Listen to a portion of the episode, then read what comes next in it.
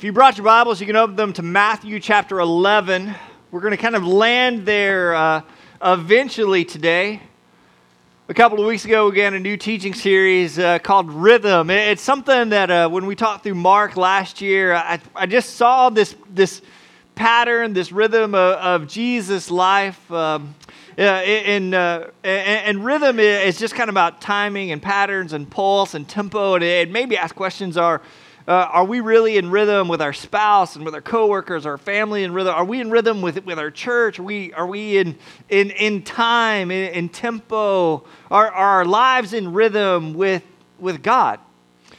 And uh, in Mark, in chapter one, in, in verses thirty-five through thirty-nine, we, we have this great example of Jesus. Um, uh, he, he is about his work. He is about his ministry. And then there are moments in Mark that, that frankly, he just disappears. Uh, and the disciples, there's, there's almost a, an anxiousness, a, a panic from the disciples because they can't find him. And when they finally find him, they say, "Where were you? We were looking for you." And Jesus had, had gone away. He, he was about his work and people were always crowding around him. But he also makes these moments where he gets away from it all, these moments of, of rest. And there are these moments too of moments of, of, of prayer. And, and I see in that, I saw in that the, this kind of rhythm of, of work and rest and prayer. And so that's what we've been talking about. Last week we talked about uh, we we talked about work, um, and, and I think this, there needs to be a balance of the three of work and resting and praying. And uh, last week I told you, man, we, we talked about work, and I love talking about work. I used a phrase uh, from kind of a pioneer phrase, kind of an off-the-grid living kind of phrase of uh, chop wood and and carry water. It, it just means that. That that we're we're designed for work, and, and work has this humbling effect on us. It, it makes our our it, it somehow gives us can can give us alignment with priorities, especially when we work as if for the Lord. And and this is a very scriptural idea of of remember you may be doing the same task as the person in the cubicle next to you, but the reason, the motivation you do those tasks is different and profoundly different, and, and it says something about your work for the Lord. And so. Uh, the scripture says work willingly and work enthusiastically. And and and I like talking about work because I like to work, and I like calluses, and and and, uh, and I like that that sleep after a hard day's work. You know, like the I needed that that that sleep. But I see and I see in Jesus' life this rhythm of work, and man, he works, but he also has a rhythm of rest. And so this week we're going to talk about rest, and I hate talking about rest. uh, this is the blind leading the blind this week because I'm I'm no good at rest, and and and and I don't like rest. And there's a couple of reasons why. I want to show you an image. For uh, for some of you, this picture is where you would be like to be right this moment. For a, we got hands raised. We sing in Oceans, but man, hands raised for the beach. Ladies and gentlemen, um, I, I know for some of you, this is your idea of a perfect vacation, and and I think you're demented. I, I know, I know, I know this is Adam's, Adam, just me speaking here, it's not scripture. Um, I I have done this. I've done this with my, and my wife is on the second row right now. And she will tell you, I don't do this well. Um, yeah, I know. We lived at the beach, for, uh, um, and we go to the beach, and I sit in that chair for about five or ten minutes, and I just can't take it anymore. Um, I, I've asked some of you after your vacations to the beach, what did you do? And you said, nothing. It was great. And I think, what is wrong with you? I don't want to go on vacation and do nothing. I want to go on vacation and do something. And so when we take even our family trips to the beach, Amy is Amy. This is Amy's spot, and I am. Kids, let's build a sandcastle. Kids, let's learn to surf. Kids, let's uh, run up and let's work out. Kids, let's you know. And I'm I'm constantly doing because uh, there's there's something wrong with me. I know, I, I, I, and I know you know. Um, Because because I, I, there's some part of me that that feels like this is, um, that that resting is wasting. And and, and some of you are, are, are, are like me a little bit in that way. If I told you, said, hey, I want you to just find a rhythm of work, you could fall right into that. It'd be, that would happen easily and naturally. And then some of you are wired like this. Go ahead and show that. I think there's a, another image up there. Some, this is some of you already. I already want to take a nap tomorrow. I hate naps. Naps seem to me like a colossal waste of time. You can nap when you're dead. Like, uh, it, it just seems, and the worst thing a doctor can say to me is, well, well you, you just really need rest. Oh, just kill me now. Because I, I don't, I don't like rest. I, I, I know some of you are already, there were some jokes about this teaching today of inviting pillow, people to bring pillows and blankets, and well, we're talking about rest. You don't need that. Some of you are already asleep. You're not even waiting until Sunday afternoon.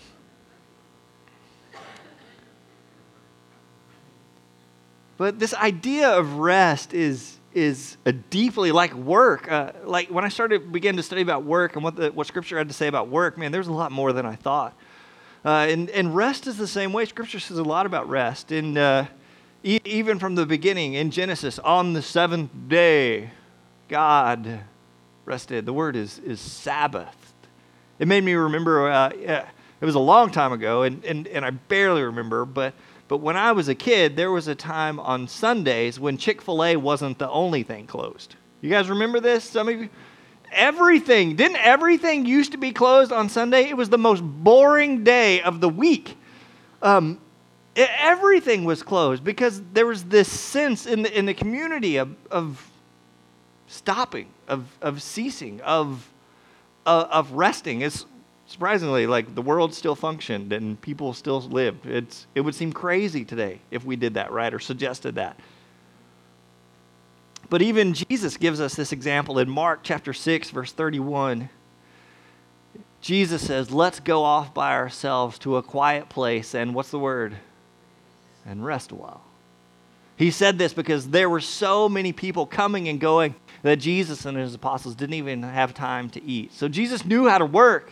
And, and throughout his ministry, people are constantly coming. He's teaching and healing and, and serving and traveling. He, he knows how to work, but he also makes this priority for rest. Jesus was fully human, became tired. He needed, he pursued rest. But maybe most powerfully, and where I want us to land today is uh, Matthew chapter eleven. The context is uh, is Jesus is, is chapter eleven's tough. Jesus is saying this tough prayer, really, really and truly directed towards unbelievers, to people who uh, he's he's been sharing the good news of Jesus Christ. He's been sharing the good news of God with them, and and and they're, they're not being receptive to it at all. And Jesus says this prayer. And in this prayer, he he says these incredible, incredible words. Um, uh, J H Uh, Jowett, widely it, in, in reference to these words of Jesus, said, "This exquisite passage is like a flower which one is almost afraid to touch, lest he should spoil the delicate bloom. Yet to disturb the flower may awake a fragrance and distribute it to others." Again, I got into something here with these couple of verses of Jesus That that is way over my head when I began to unpack these words. Um, Charles Spurgeon, I know a Baptist guy, but this great Baptist theologian and writer and speaker and, and teacher, he preached more than a dozen times on these two verses alone and said no one could preach on it too much. So all of a sudden I came to these words with like, whoa, these are heavy words. Let me read them to you. Matthew chapter eleven, verses twenty-eight and twenty-nine, Jesus said in this great prayer, "Come to me, all of you who are weary and carry heavy, heavy burdens, and I will give you," what's the word? Rest.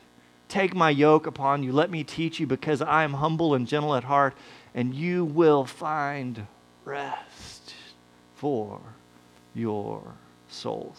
I don't normally do this, but I want to use the Eugene Peterson from The Message. Uh, I want to share this version with you too, because I think it's it's these are such powerful words. Go ahead and put that next slide up there. Uh, I know some of you, the message, I don't know, it's not for me. Man, the message is, is legit stuff. Eugene Peterson is a legit scholar. The, the, these are these are powerful words that resonate. Look at, look at how Eugene uh, Peterson translated this. He said, are you tired? Are you worn out? Are you burnt out on religion? Come to me, get away with me, and you'll recover your life. I'll show you how to take a real rest. Walk with me and work with me. Watch how I do it. Learn the unforced rhythms. There's that word, rhythm of grace. I won't lay anything heavy or ill-fitting on you. Keep company with me and you'll learn to live freely and lightly. These are beautiful, powerful words. I can see why, why Spurgeon spent so much time on them and said you couldn't preach on this enough. So what can we learn about rest? And, and what does Jesus' teaching have to tell us about rest? Why, why is rest so important? And, and what is, what is rest um, stir up in us? What is, what is the idea of rest confront in us? Recently, uh, uh, I went and preached at my home church in, in Birmingham on uh, Psalm forty-six. Uh, you know, Psalm forty-six, verse ten, be still and know that I'm God. You've, you guys have heard this. And uh, I, and I just got to share this with my home church. It was awesome. The, the Hebrew word here for still means to to cease and desist. It it literally means that that be still means to uh, to to not just stop motion, but it means to open your hands. Uh, I, I think of uh, uh, I'm a guy, so I think of the the Braveheart movie. You know, when these warriors are locked in battle with their swords and their spears and their shields, right? They're in this massive conflict. To be still would mean to open your hands. It would mean to surrender your weapons. And what it means is to, to surrender your frantic activity. Incredibly trusting idea. And for most of us, this, this idea is impossible. Even, even if right now created a moment of stillness and just said, okay, we're not going to speak. We're just going to have a have a quiet time in here. You guys could do that. I mean, you could sit for a minute. We'd get a little bit fidgety. Um, maybe you could be silent for a few minutes. But but you'd never really be able to be still because this, this implies more than just our hands. It, it implies our mind, our, our head also. And even if I create a quiet place, you'd have a hard time being still because your brains are already running a thousand miles an hour, right? Like mine is. I can make you, I can make you physically be still, but your thoughts are already thinking about how long is Adam going to preach on this? You're already thinking about lunch and everything else. There's a meeting after church and all the other things you've got going on, right? Like even if I physically stop you, your brain keeps going because we've taught our brains to be so busy. We've taught our brains to be frantically busy. And our thoughts, our, our, our, our thoughts never stop. We, we can't let go. We've become addicts to busyness. So I had this teaching at, at Homewood and, and I kind of at my, at my home church, and I gave this warning to the church. I said, you know, this idea gets really, really dangerous when we can't cease and be still. Uh, it, it gets really dangerous because what you are doing or achieving becomes too important to stop. And there's some red flags here. Because what I'm doing is suddenly now it's too important for me to be home at dinner on time. What I'm doing, it's too important for me not to take this call. I, I, it's, it's, it's too important for me not to take this, this trip. And here's where it gets really, really dangerous. This is, this is red flag territory. The reason you can't be still is because you have become too important. Danger, danger, danger. The impact of this idea of I have become too important. If you want to see the real impact, look to the lives of your kids. Right? Aren't we already teaching them to be frantically busy, to always be occupied? So I gave this teaching and uh, to my home church, and and uh, afterward I had this uh, this dad come up to me, um, three-piece suit, Um, you could tell he he was a a sixty-hour-a-week important guy. You know what I'm saying? And uh, tears in his eyes. And he came up to me and he said, when you were talking about that, that guy who's doing too many important things to stop is has become too important. He said, uh, we were sitting on a row with our, with our family in a pew, and he said, my whole family, my daughters and my wife, they all leaned forward and looked at me.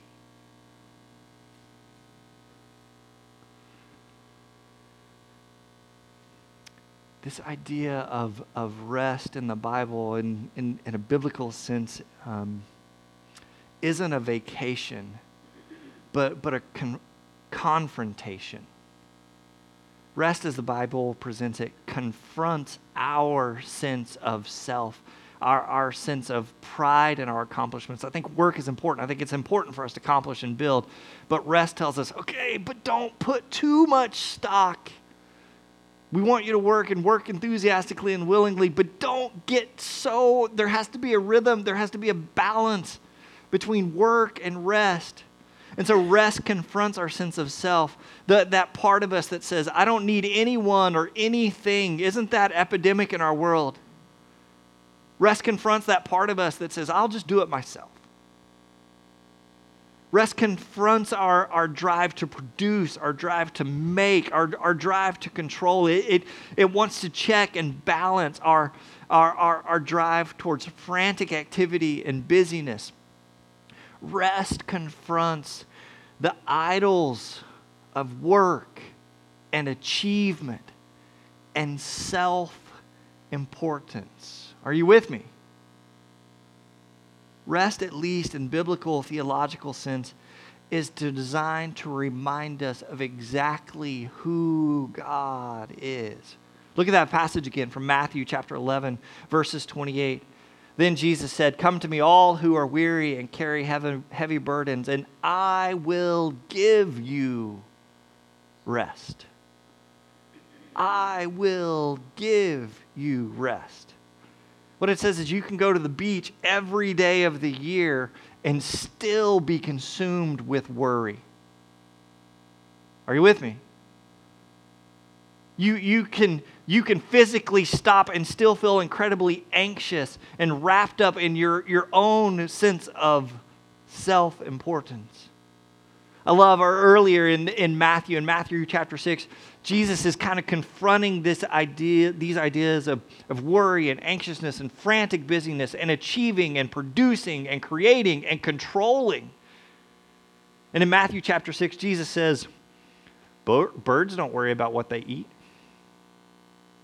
You know, the flowers aren't worried about what they wear. Why are you so worried about what you will eat or drink or wear? Why are you so anxious and frantically busy? And then Jesus says in Matthew six, he says, these things dominate the thoughts of unbelievers. Don't you know your Father in heaven already knows what you need? So don't worry. Rest can't be found in, in more vacation time. And, and today's teaching isn't about hitting the snooze button again and again and again and again and again, right? The kind of rest the Bible talks about isn't something that comes from an extra hour on Saturday, or extra hour of sleep on Saturday morning. But this, the idea of rest from the Bible, true peace, relief from frantic busyness, this idea of ceasing and desisting, hands open, this idea of Sabbath, This this idea that is that that freedom from anxiety and worry and the desire to the the self-important desire to produce and control and make, is that rest comes from God. That kind of rest comes from God. And to gain it, to have it, you must come to him. Matthew eleven twenty-eight begins with an invitation. Did you see that? Come to me. I will give you rest. Oswald Chambers is quoted as saying, the attitude of coming is that the will resolutely lets go. There's that open hand, right? The idea of coming to God is to resolutely let go of everything and deliberately commit all of ourselves to Him. I posted this question this week on Twitter of, given the choice, if God could somehow make a choice, if you if you could somehow let God choose between all your moments of frantic productivity and a single sincere moment with Him, which do you think He would choose? Which do you think He would value more? When you give yourself to Him, that is where you find true rest, to rest in Him. You won't worry about what you're producing or worry about wasting time, because He already knows everything you need. We can find no rest. Uh, and Scripture argues this idea. There is no rest until you and I rest in Him. God is the owner, the possessor of true rest, and He is inviting you to come to Him. He wants to give you rest. So, your homework this week is to rest in Him. What would that look like? Um, your homework is not to take an extra nap. Some of you need to wake up right now. Your homework is um, not to plan additional vacation time, although maybe some physical rest would do you good. Your homework is to rest in Him. That's what it says in the Psalm thirty-seven. It says, rest in Him. How can you this re- week, what would it look like for you to rest in Him? What would have to change in your schedule? What would it look like for you to come to Him? The good news is He's everywhere, so you don't have to make a special trip, but maybe you should just for that purpose. Maybe you should make a make an appointment, make a date to come to Him, to allow Him to give you rest. So maybe you take your family to a park and just sit on a bench quietly for a few minutes and pray. Maybe you could do it at a family meal time. When are you making a specific moment to come to Him with these kind of hands?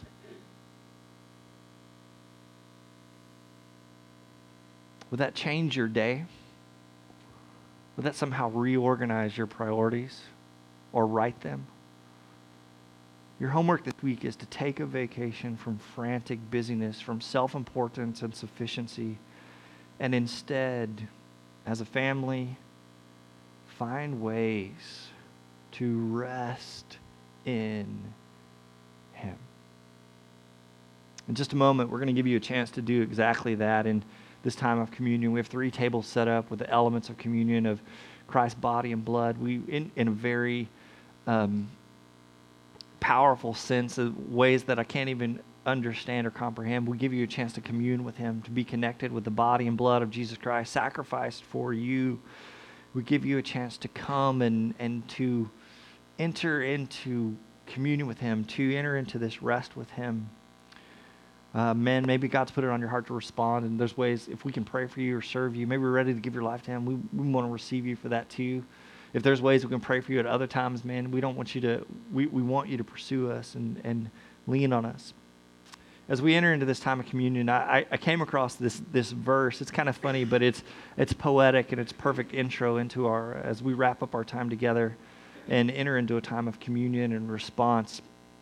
This verse is just a couple of lines, but it says, we mutter and sputter, we fume and we spurt. We mutter, we mumble and grumble, our feelings get hurt. We can't understand things, our vision grows dim, when all that we need is communion with Him. Let's pray together. Father God, I come before you right now really honestly and truly extremely humble because I'm no good at this. I would rather produce, I would rather look to what my own hands can do, what my own own thoughts can accomplish. I'd rather do it myself. And God, I, I think every pastor in, in the world can confess the sin of, of self-importance. What I'm doing, God, is just too important to stop. And so, Father God, maybe there's others here today that, that need to make that same confession. Their priorities have become crooked. We're, we're pursuing all these things. We can fall into a natural rhythm of work really easily and, and comfortably. But Father God, when it comes to, to really trusting you, when it comes to opening our hands to, to being vulnerable before you, when it comes to trusting you with our anxiety or our fear, God, so many people in our world right now, even Christians, are, are so fearful.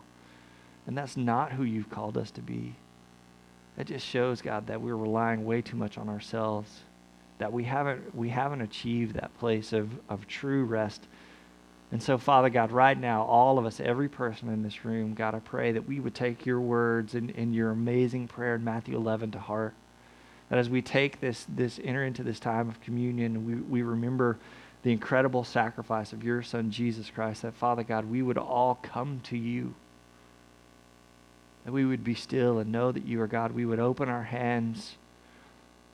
God, clear our thoughts of, of frantic busyness. Help us to create space to come to you.